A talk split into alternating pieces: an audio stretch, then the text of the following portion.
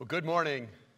This sermon is one of those new heavenly perspectives that video talks about. This is one of those where we're going to try to gain a new perspective on how to live, how to pray, rather than here's 5 steps of what to do. But as we turn our attention to the final 8 verses of chapter 3, we'll find ourselves at the halfway point of our study in this letter to the church of Ephesus. We'll be using our Bibles this morning, so make sure that you have those out as we lean into and lean on the Scriptures. And if you came this morning without a copy of your own, we have some. Our hosts have those for you available. You may borrow it for this morning, or if you don't have one of your own, take it with you and keep it and read it. Just catch their eye as they come down the aisles. I think they have worship programs as well if you need one of those. But in our first 3 chapters thus far, we have been enriched with incredible spiritual blessings that belong to those in Christ. We have had our spiritual glasses cleansed, cleaned, shined so that we can have eyes to see the hope to which we've been called. We've walked in the depths of our sin, depths that have shown us our deadness apart from Christ, but gloriously contrasted to the aliveness that's given to us only through the grace and mercy of God. That even while we were dead, not mostly dead, but dead. In our transgressions, we were made alive.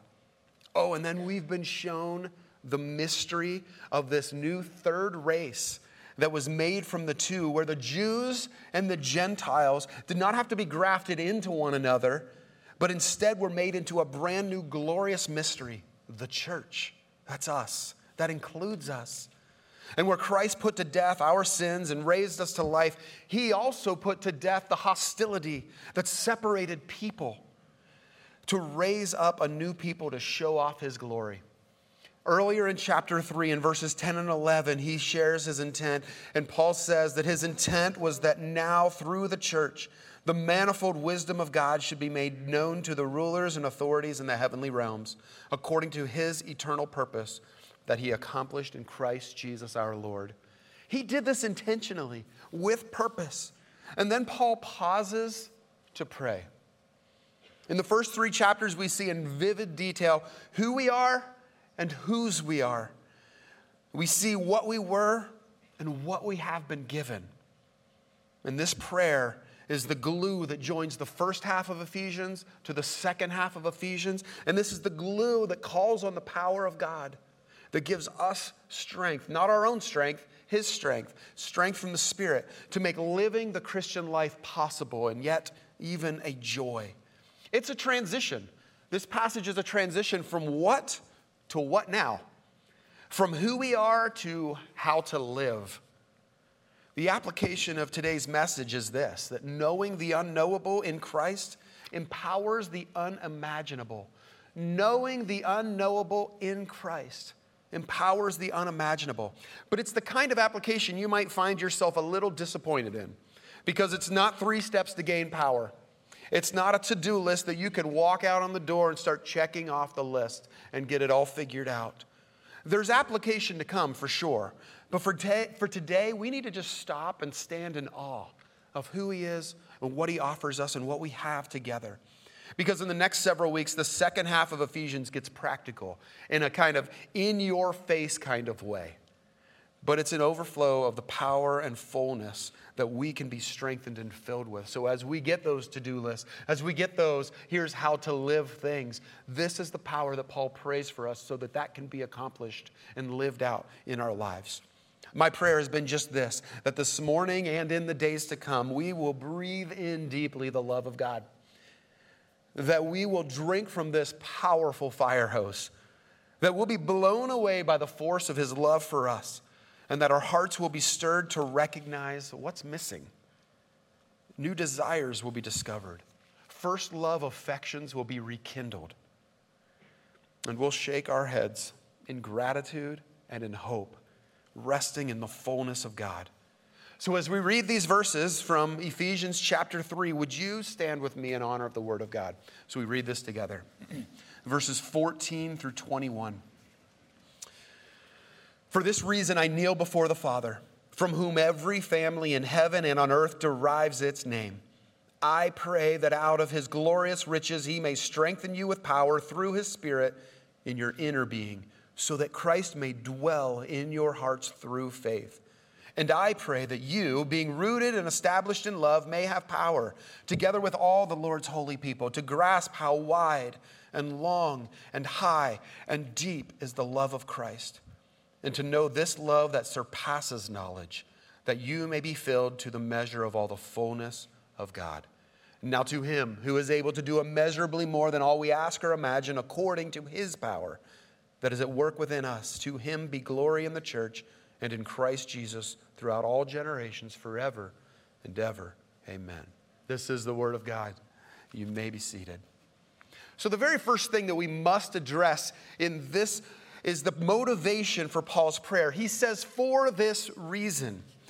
For what reason? You may recall at the beginning of chapter 3, he began in just that same way, where he says, for this reason, I, Paul. It begins the very same way, and then it appears that Paul takes this detour, this very important detour, rabbit trail, if you will, before getting back to this prayer. See, he has this reason, for this reason, and it's kind of a collective reason or reasons presented in the first half of this letter.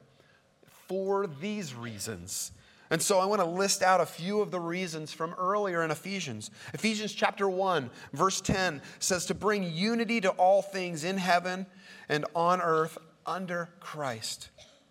In unity. He wants to bring unity together under Christ. In chapter 2, he explains how we are reconciled to God and how we are reconciled through Christ to each other in amazing ways. In verse 22 of chapter 2, he says, and in him you two are being built together to become a dwelling in which God lives by his Spirit. We are a dwelling where God lives by his Spirit. We are united in Christ. We are reconciled through Christ. And we are being built together as a dwelling for God. For these reasons, he prays. But then right before he kneels to pray to the Father, Paul says, I ask you, therefore, not to be discouraged because of my sufferings for you, which are your glory. He's basically saying, stand in amazement at the wonder of this revealed mystery, but don't be discouraged because of my sufferings. They serve a greater purpose. In Philippians, Paul says that his chains actually serve to advance the gospel. He was afraid that the Philippians would think, whoa, this is discouraging. What are we going to do now? Paul's in chains. And he says, no, this actually has served to advance the gospel, to move it forward. Be encouraged. Paul knew that sufferings were not setbacks. And we can rest in that sufferings are not setbacks. We find ourselves in this place often. We want to feel and experience the wonder of God's love. But life is hard. This summer I had the opportunity to hear Ann Beiler speak. She's the founder of Auntie Anne's Pretzels. And she shared her testimony, and she shared it in this way. She said, I believed that life is good and God is harsh. But through trials and God's faithfulness, through them, she learned that God is good, or that life is hard and God is good. It's in suffering that we need power. It's power through the triune God, to have power through the church, to know God's love in all its fullness. It's in suffering that we need power. Just in the last few weeks, we've heard about and we've seen suffering. Many opportunities. In fact, we could take any probably week or any group of 3 weeks or something, and we would have plenty of places to look and see in news headlines and life situations where suffering is present, where we can see that happening. But I want to highlight just a couple things. Just this week, we got an email from Chad in Africa. And many of our brothers and sisters in Chad have experienced some suffering. Some very specific suffering at the hands of Muslim herders who burned their villages. They came in because they wanted to chase the people away, take over their village because they wanted their land in order to have their own herds. And so they went ahead and just burned down their villages. Many of these people are part of our Caritas Alliance of Churches in Africa. These are brothers and sisters, and they sent this video that I want to show you. It's just a minute long, but so that you can kind of get a taste for it, a view of what's happening and what has happened just this week in Chad. Watch this. Voilà les cases qui ont été brûlées par les enseignants alors. Et voilà, le commissaire de l'ESC disait qu'il n'y a rien dans le village, alors que les cases ont été brûlées un peu partout. Vous voyez la fumée, il y a centaines de cases qui étaient brûlées là. Voilà. Et là, nous sommes actuellement dans le village Bébolo. Voilà les cases qui ont été brûlées. Et il semble que dans le village, il n'y a personne. Il n'y a personne, tout le monde a pris fils. Alors. Voilà.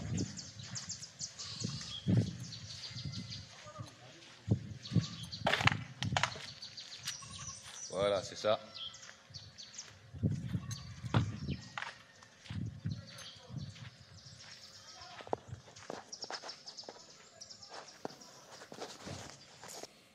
Imagine?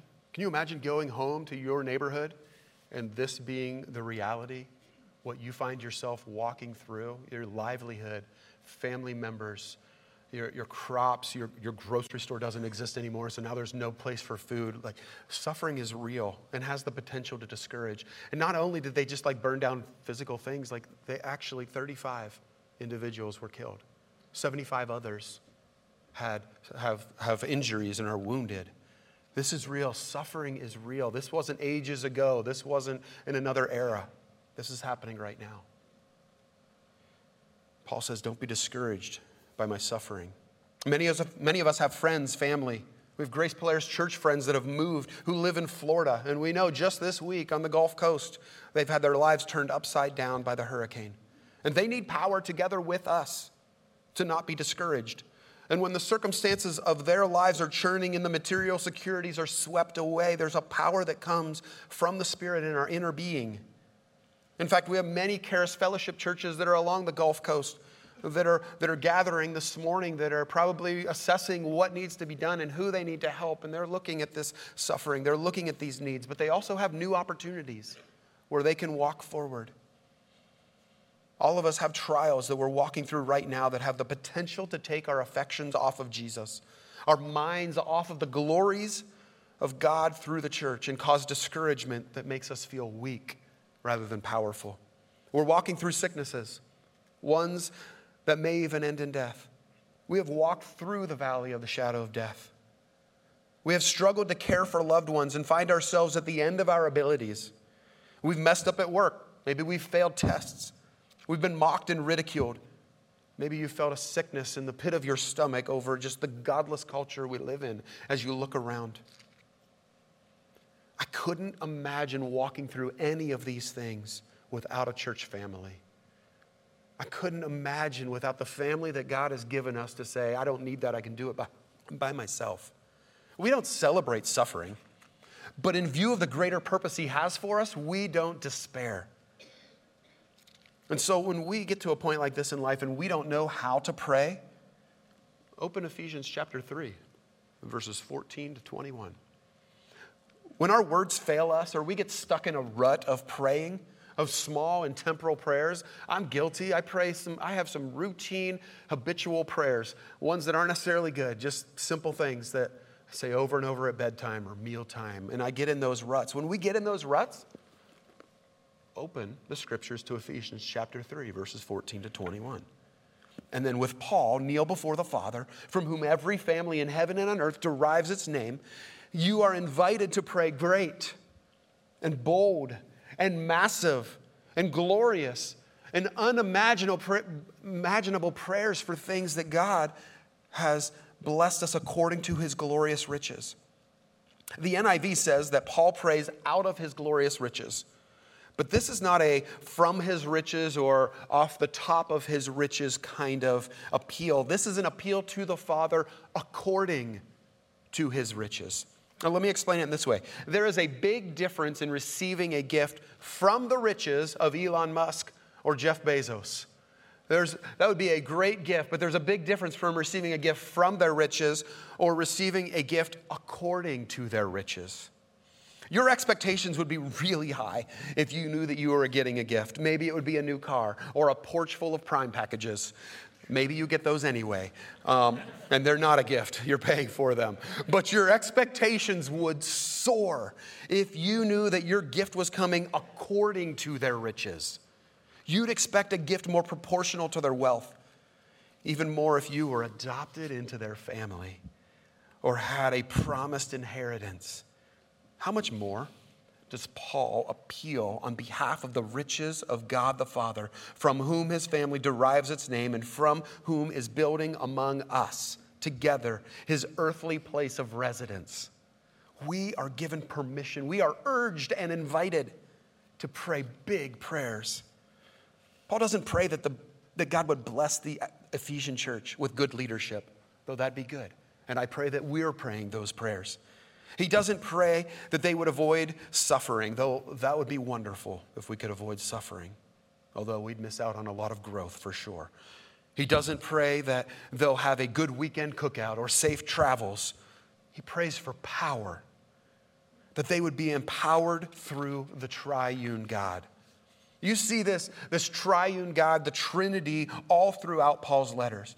And though the Trinity can be confusing at times and not fully understood, it's not this foreign doctrine that is left to seminarians to debate.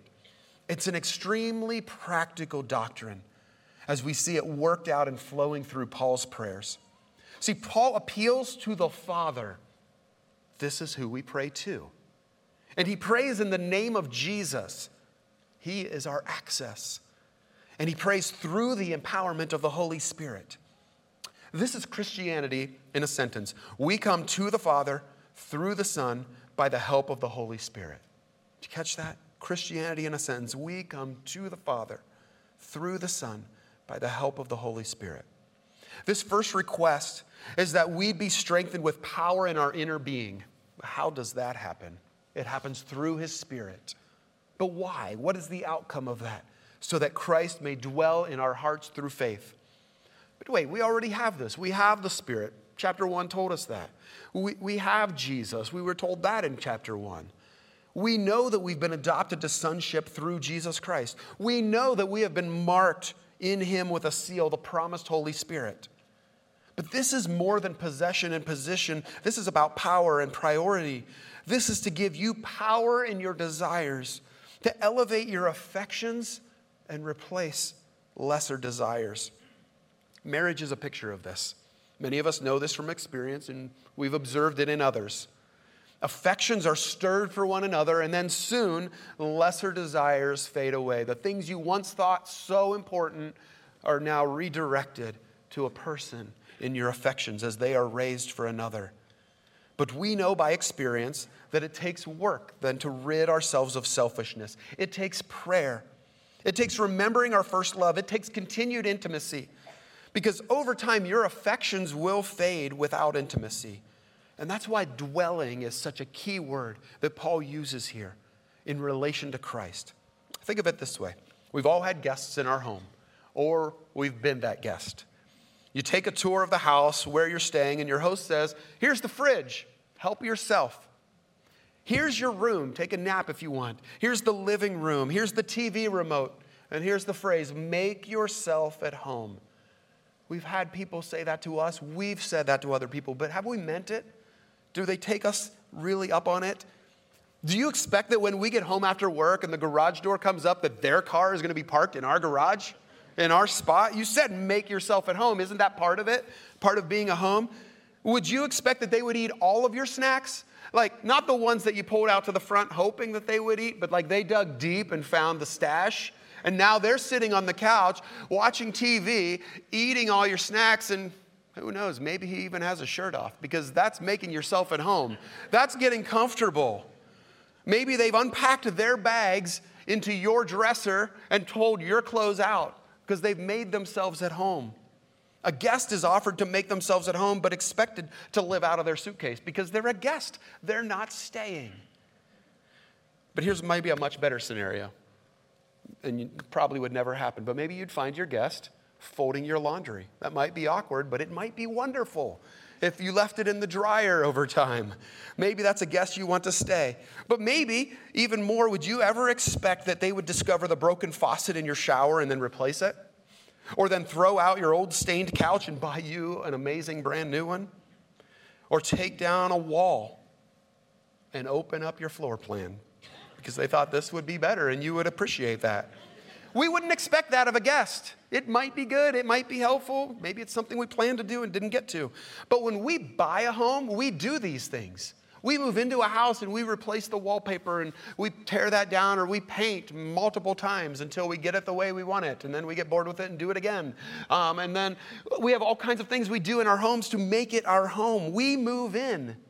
We dwell there. We make it our dwelling because we plan to dwell there. Now, a much more uncomfortable scenario. Here's what Paul is saying. You have Christ. Now let him dwell. Let him dwell there. Let him renovate your heart. Let him come in and replace the broken things. Let him move in and stay. Let him have access to your bills and expenses. Let him see your search history. Let him monitor your screen time. Let him empty his bags. In fact, give him the house. He'll manage it much better than we could ever manage it. Transfer ownership to him because he'll do this according to his riches. According to his riches, Paul prays that our inner being will be strengthened with power to let Christ renovate our hearts and be at home in us. We need power in our inmost being, but it doesn't come from within. It comes from the Spirit. It comes from one another. And another prayer that Paul has for us is that we would be empowered together through the church. That we'd have power together with all the saints, with the holy people, realized in relationship to one another. Now, how is this done?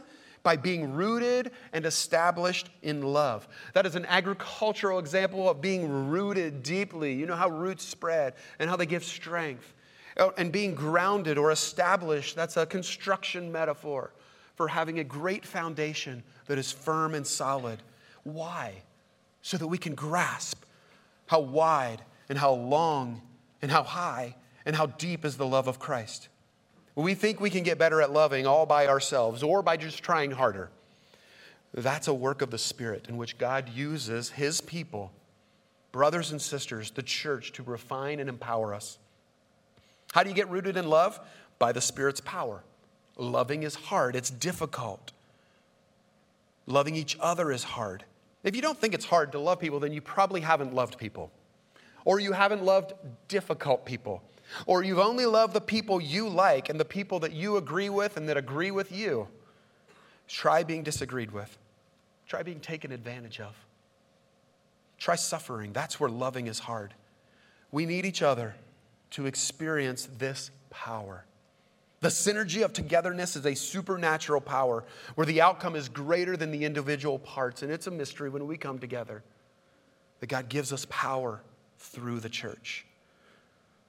The power that we get comes from being rooted and grounded in love, a love that doesn't waver, a love that isn't blown and tossed, a love that doesn't change with circumstances, but rather finds its strength when challenged. It's together that we most clearly see Paul's mystery made known. And it's together that we can grasp what is unmeasurable. See, he wants us to grab hold of his love, to grasp it. It's the kind of grip that I use on my keys when I'm walking in a parking lot over a storm drain. I've been there, I pull my keys out, or I'm walking in and I look down and I'm like, oh, I gotta get tighter on these because if I drop those keys down that storm drain, that's the worst. That's the kind of grip, that's the kind of grasp that we need to make sure that they don't go anywhere, that they don't fall out of our hands. It's not a time to toss it in the air. It's not a time to twirl it on our finger. It's a time to hold on tightly, that kind of grasp so that we can hold how wide and long and high and deep is the love of Christ.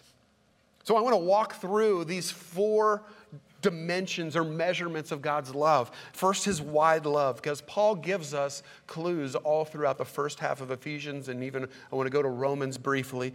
But he says this wide love from Ephesians 2, that he came and preached peace to you who are far away and peace to those who are near. For through him, we both have access to the Father by one Spirit. You see, there is no one, not a single person who is beyond the reach of God, that is beyond the reach of God's love. There is nothing from your past that makes you unacceptable to him. It is a wide love available to all. For God so loved the world. His love is wide. His love is long. His love is long. Ephesians 1 verses 4 and 5 say that he chose us in him before the creation of the world to be holy and blameless in his sight.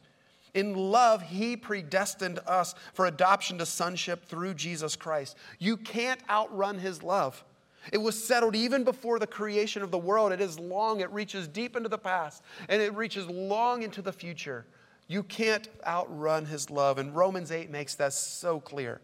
As Paul says, I am convinced that neither death nor life, neither angels nor demons, neither present nor the future, nor any powers, neither height nor depth, nor anything else in all creation will be able to separate us from the love of God that is in Christ Jesus our Lord.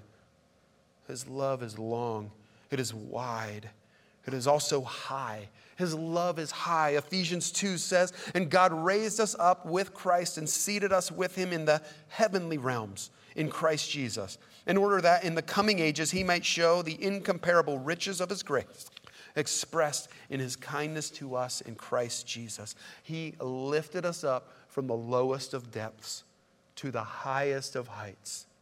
His love is high, and his love is deep. Ephesians 1 verses 7 and 8 say that in him we have redemption through his blood, the forgiveness of sins, in accordance with the riches of God's grace that he lavished on us. His love is so deep that he lavished his riches on us, his blood for our forgiveness, that even while we were still sinners, Christ died for us. See, this is a love that loves us and knows us completely. And that's a really scary place to be known fully, to be fully known. That is a scary place to be. But it's also a love that loves us completely, and that's peace. To be fully known and yet fully loved. We have that in Christ. If you are part of Christ's own body, your sins evoke his deepest heart, his compassion and pity. He takes part with you. That is, he's on your side. He sides with you against your sin, not against you because of your sin. And Dane Ortlund, in his masterful book where this quote came from, Gentle and Lowly, he goes on to describe the kind of love a father has for his sick and diseased child. A father's love is drawn out all the more when disease attacks. Yes, he loves his son, but when your child is under attack, your affections are not turned away from your child in that moment, but rather strengthened with a deeper, higher, longer, wider love. Paul longs for us to grasp this, and it's done most fully together as we walk with the saints, with our church, with our family, the people of Jesus, the body of Christ with skin on, to be experienced. And finally, Paul prays that we would be empowered to know his surpassing love. Empowered to know his surpassing love. Now, this is not a love that cannot be known. And this is not a love without knowledge. This is a love that surpasses knowledge. This might be the engine that drives our prayers, or maybe explains our lack of praying. Because somewhere inside of us, we have believed that right information is enough and will lead us to right behavior and right actions. Right information is great and it's important, but there's more to it than just right information and knowledge. Because somewhere inside of us, we believe that right information leads us to living rightly. We know so many right things that we don't seem to be able to do. We know so many right things that we can't do. We need a love that surpasses knowledge. We need a power that comes from the Spirit together with the saints, with the church, with one another in this room. Paul is praying that the church in Ephesus will live out more than where their knowledge can alone take them.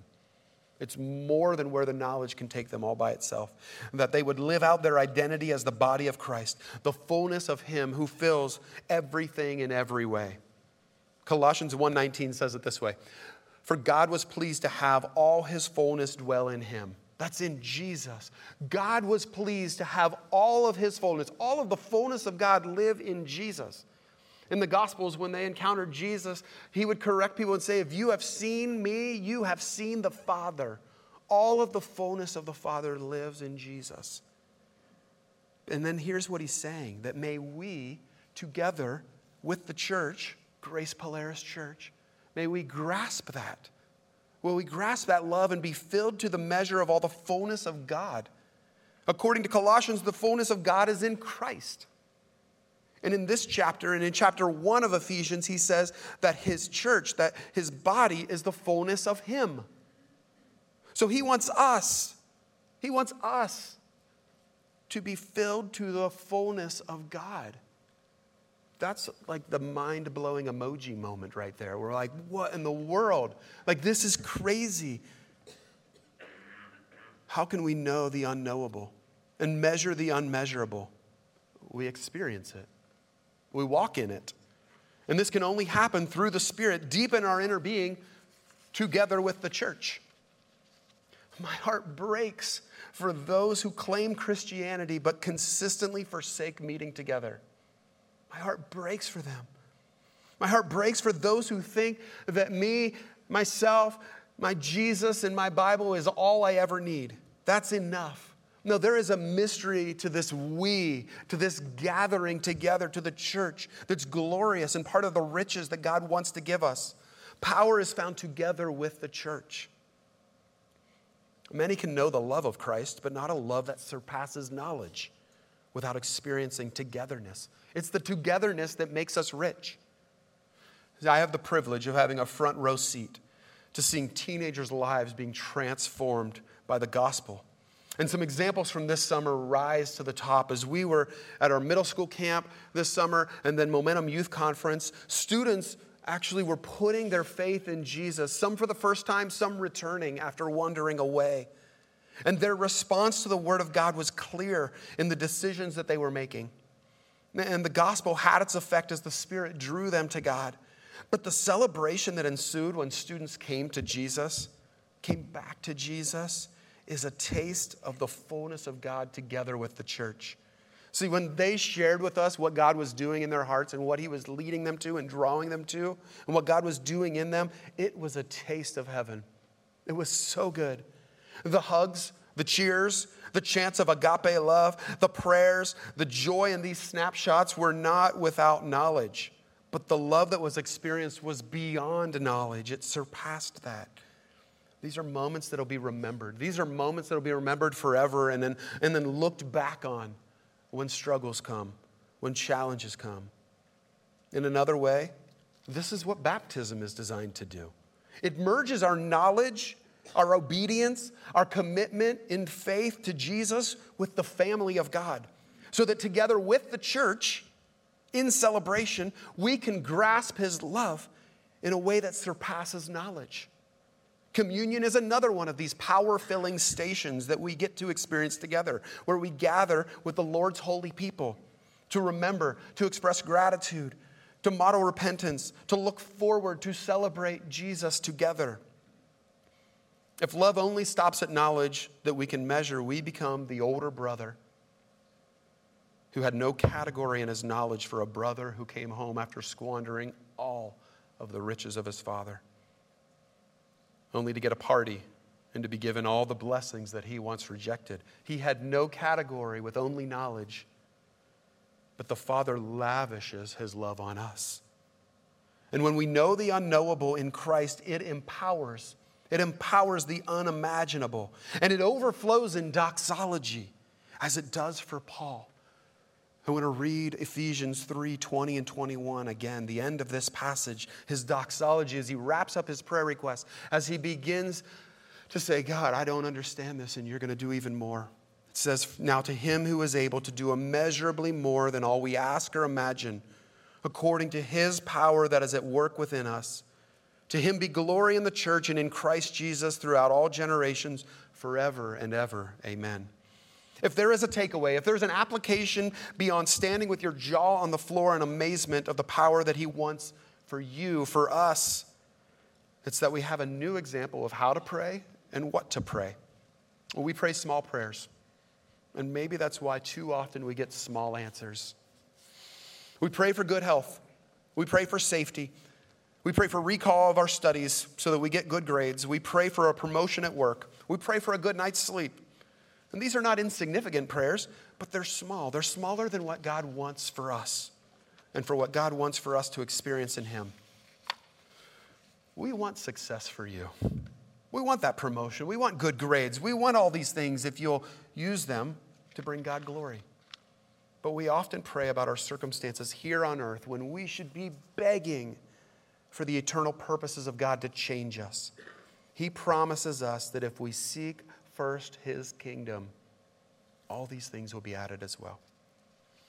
Friends, He offers power through the Spirit. He offers fullness in Christ. And if we can imagine that, He offers even more.